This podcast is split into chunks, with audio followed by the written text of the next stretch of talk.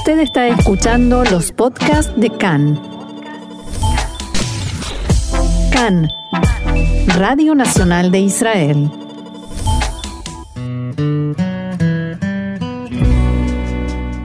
Conversaciones sobre judaísmo, un espacio para la expresión judía desde distintos puntos de vista. Continuamos aquí en CAN, Radio Reca en español, Radio Nacional de Israel. Seguimos hablando de este Yom Kippur que ya se acerca. Estamos a unas horas nada más y para ello hoy tenemos el gusto y el honor de contar con el doctor Daniel Feinstein, quien es decano de estudios judaicos de la Universidad Hebraica de México. Daniel Shalom y bienvenido a CAN en español. Muchas gracias Roxana, un gusto estar contigo y con tus oyentes. Bueno, y este año, como todo, también Yom Kippur es especial y de alguna u otra manera todos estamos afectados por la pandemia, en alguna u otra medida todos hemos tomado conciencia o recordado la fragilidad de la vida. ¿Cómo influirá este nuevo contexto en el Yom Kippur de este año, en tu opinión? Bueno, eh, tú lo has dicho muy bien. Uno de los temas de Yom Kippur es la fragilidad de la vida humana. Es un día en el cual nos abstenemos de las funciones vitales como comer, beber, eh, sexualidad, eh, y nos focalizamos justamente en la condición humana en su forma más desnuda, íntima. Yo creo que por todo el impacto tan terrible tan poderoso, tan global de la pandemia, todos tomamos conciencia de la fragilidad de los sistemas económicos, de los sistemas políticos, de los sistemas médicos, de la economía, de nuestras propias vidas y al mismo tiempo todos hemos hecho algún tipo de balance, evaluación, eh, por ahí hasta un cambio de prioridades ¿no? con respecto a la vida, a partir de una situación tan fuerte ¿no? que nos ha golpeado en todos los niveles, desde los emocionales hasta los sociales, hasta los económicos. Entonces yo creo que hay una como una predisposición muy poderosa a eh, captar mejor eh, algunos de los eh, mensajes que tienen sí esta festividad, este día tan especial, tan sagrado, ¿no? Que es un día donde uno se despoja de una serie de máscaras y de falsedades, ¿no? Por eso un rabino hasídico jugaba con la palabra Yom Kippurim, Yom Kippurim, ¿no? Un día como Purim, porque Purim es el carnaval, es la fiesta donde nos disfrazamos, y Yom Kippur es el día donde nos quitamos las máscaras y nos miramos a nosotros mismos, nos eh, enfrentamos al Creador eh, que ante quien no tenemos, eh, digamos, escapatorias o, podemos engañar con todo tipo de subterfugios. Y eh, es un día de una profunda honestidad.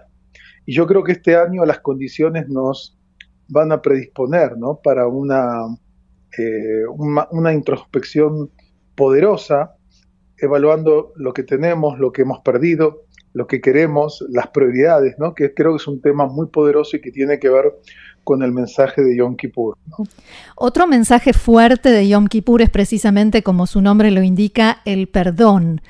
Eh, en tu vivencia y en tu interpretación personal, eh, ¿qué fuerza tiene este perdón y hacia dónde lo podemos encauzar? Ok, bueno, vamos a, acá hay una cuestión de términos. ¿Qué significa perdón? Eh, ¿quién da el perdón? ¿Lo da uno? ¿Lo da el, que lo da, el que lo recibe? Como, por eso a mí me gusta jugar con otros dos conceptos que tienen que ver con la raíz de la palabra Kippur. El más arcaico, que viene todavía de la literatura bíblica, es que Kippur quiere decir expiación. Expiación es eh, el quitar el peso de la culpa. Ah. Y según la tradición bíblica, no es algo que pueda hacer el ser humano es algo que depende de Dios, o mejor dicho, el proceso de expiación se da ante un tercero o una exterioridad al, individuo, y es esa idea de capará, de Kippur, que tiene que ver con expiar, de quitar el peso de la culpa, de la conciencia del pecado, que lo que produce es una fragmentación de la comunidad, porque la culpa genera un sentimiento de aislamiento, de soledad, claro. que, y que no permite salir de sí mismo. Mis amigos psicoanalistas hmm. y otros me recuerdan que la culpa nunca se puede resolver totalmente en un proceso terapéutico en el plano, digamos, del humano.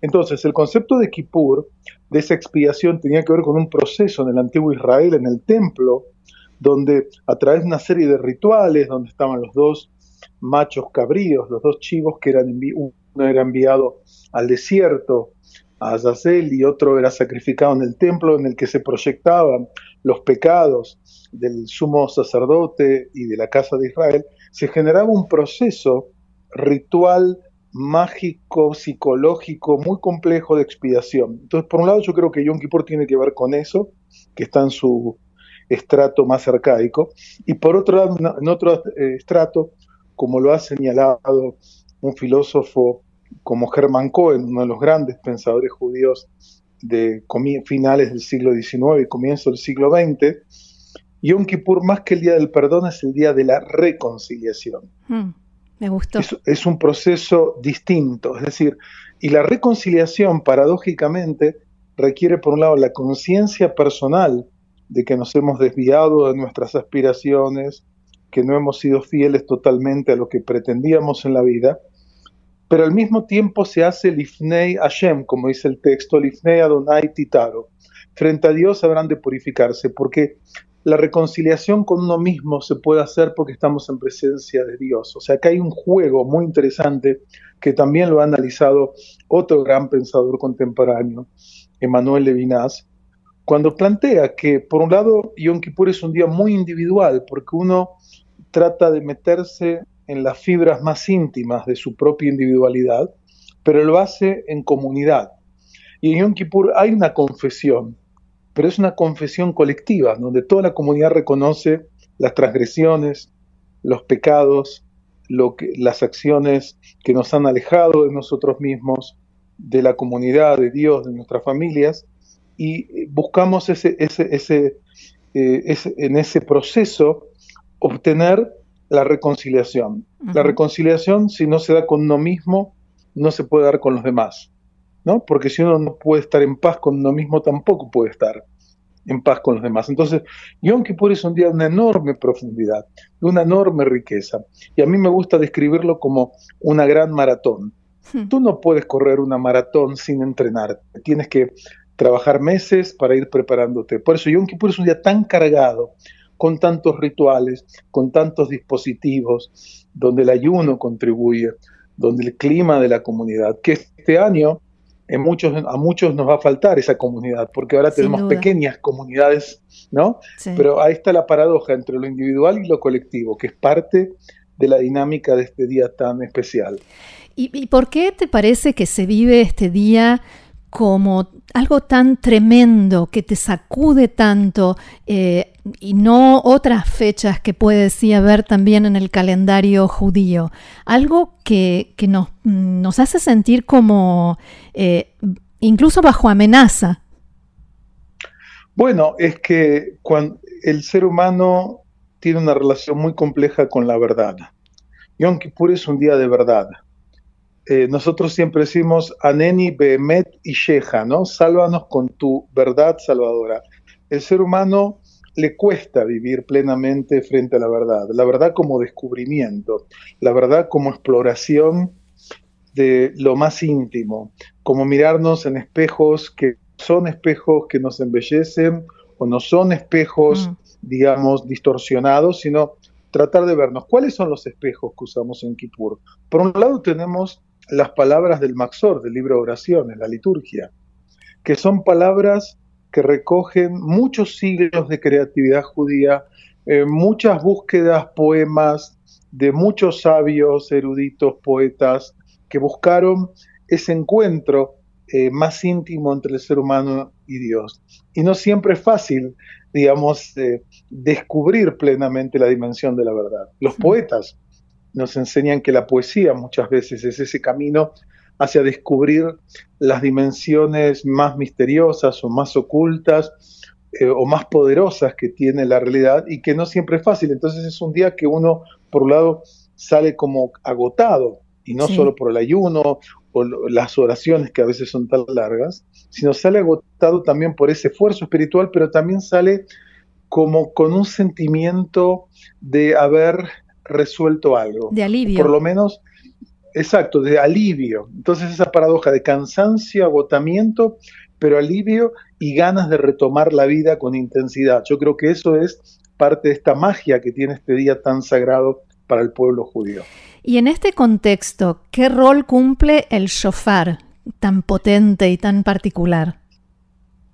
Bueno, el shofar básicamente lo tenemos para, como lo hemos escuchado en Rosh Hashanah, decir, el shofar es, como alguien decía, es una oración sin palabras, ¿no? Es un sonido que no es un sonido bonito, sofisticado, como el de un violín o lo de un clarinete, es un sonido tosco, ¿no? Porque es un instrumento más primitivo, ¿no? Sí. Pero sin embargo es un sonido conmovedor, es un sonido que remueve las fibras. Uno, uno ve lo que genera, lo puede ver en niños que lo escuchan por primera vez tuve la experiencia de, hacerlo con mis nietos, de tocar el shofar para mis nietos y ver esa, esa sensación y ese, esa expresión de asombro radical que genera el shofar. El shofar tiene muchos sentidos porque nos recuerda a Dios como rey y el shofar nos recuerda la necesidad de romper las murallas de la insensibilidad y también de romper los malos decretos que pueden existir en el ánimo y, tiene una fuerza que va más allá de las palabras. ¿no? Hay muchas explicaciones. Sadia Gaón, el sabio judío de Babilonia, eh, dio más de 10 explicaciones y motivos del toque del shofar, pero a mí me gusta lo que dice Maimónides. Maimónides dice que el shofar, si el shofar pudiese hablar, diría, despiértense, hmm. ustedes que están dormidos, vuelvan a la vida, vuelvan al Creador. O sea, es un llamado al despertar de la conciencia, ¿no? Y en Yom Kippur lo tocamos al final, ¿no? Del día viene una tequía un toque amplio, eh, largo, pronunciado con toda la energía y con todo el aire que tiene el que toca el shofar, que es como el cierre ¿no? de, ese, de este día tan intenso que, como dije, es una verdadera maratón espiritual. Sí. Eh, por último, Daniel, me gustaría pedirte que compartas con nosotros tu deseo, tus deseos eh, para este Yom Kippur que ya en unas horas nada más va a comenzar. Bueno, la verdad que siempre es un día, como digo, de, contrición, de, por lado de memorias, uno asocia memorias, uno toma conciencia y particularmente en la tradición ashkenazí que tenemos el servicio de Iskor, de recordar a nuestros seres queridos que ya no están. Entonces es un día que por un lado tiene una sensación de recordar las memorias de nuestra niñez, de, nuestra, de las personas que hicieron que seamos lo que somos. Al mismo tiempo es un día de una enorme búsqueda individual. También como comunidad nos paramos frente a nuestro Creador con sinceridad, sin falsas pretensiones, ¿no? Y yo quisiera que eh, eh, este Yom Kippur nos ayude a eh, definir con más claridad nuestras prioridades en la vida y que eh, sea el final ¿no? de esta época de pandemias, de confinamientos, de encierros, de destrucción, de sufrimiento ¿no? que tuvimos durante estos últimos seis o siete meses en, todo el mundo, porque esto es lo inédito, no es algo global, no es en un solo lugar. Y me gustaría desear que sea el punto de partida ¿no? de, un nuevo comienzo, porque esto es lo bonito que tiene nuestra tradición, ¿no? que nos da la posibilidad de hacer reset, ¿no? de volver a empezar y comenzar algo nuevo. Y eso permite nuevas posibilidades. Y yo creo que en un momento donde hay mucha gente que por todo este contexto está un tanto triste o depresiva o sin proyectos, creo que lo bueno de Yom Kippur con toda su fuerza es que nos permite salir con más ganas de querer afirmar la vida, de querer vivir eh, con plenitud y espero que Yom Kippur logre este año eh, motivarnos en esta dirección, saliendo de lo sombrío y eh, buscando un horizonte de mayor esperanza.